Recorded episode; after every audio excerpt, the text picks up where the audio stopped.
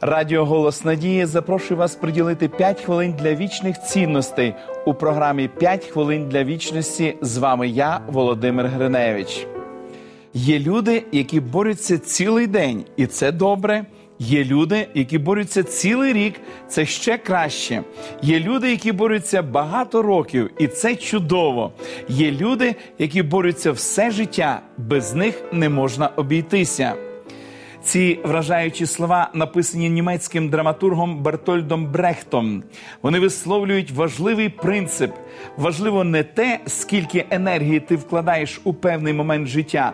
Важлива наполегливість, з якою ти щодня будеш іти вперед. В книзі Патріарха Йова написано. Хіба чоловік на землі не на службі військовій, і його дні, як дні наймита?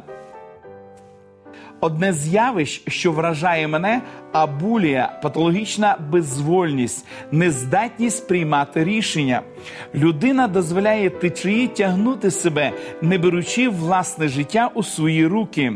Люди, які страждають абулією, не приймають рішень, вони дозволяють іншим робити за них вибір. Але люди, які наважуються боротися з цією недугою, не страждають. Вони самі спрямовують своє життя, пливучи вперед наперекір стихіям. Успіху досягають не ті, хто зробив одну спробу, а ті, хто пробує ще і ще раз. Ви кожен день неодноразово включаєте світло. Коли будете робити це в наступний раз, згадайте, що винахідник лампочки Томас Едісон, якого в дитинстві виключили зі школи, тому що визнали нездатним до навчання. Він провів дві тисячі експериментів, поки засвітив лампочку. Дві тисячі спроб, дві тисячі різних способів. Ось що таке боротьба. Успіх не випадковий, це завжди плід послідовної і наполегливої боротьби. Найбільше зло нашого часу міститься в тому, що передбачається, що все залежить від вдачі і щасливого випадку. Хочеш бути письменником? Почни писати. Хочеш бути співаком? Почни співати. Хочеш бути лікарем? Почни вчитися. Хочеш бути успішним у своїх творчих починаннях? Почни працювати. Христос протягом 30 років готувався до служіння, яке тривало 3,5 роки. Комусь може здатися, що підготовка зайняла дуже багато часу для такої короткої дії. Але дозвольте мені сказати, що ці 30 років підготовки були потрібні для того, щоб у вас і у мене з'явився шанс. Христос дав нам можливість, і заради цього Він боровся все життя. Ми не маємо права зробити менше.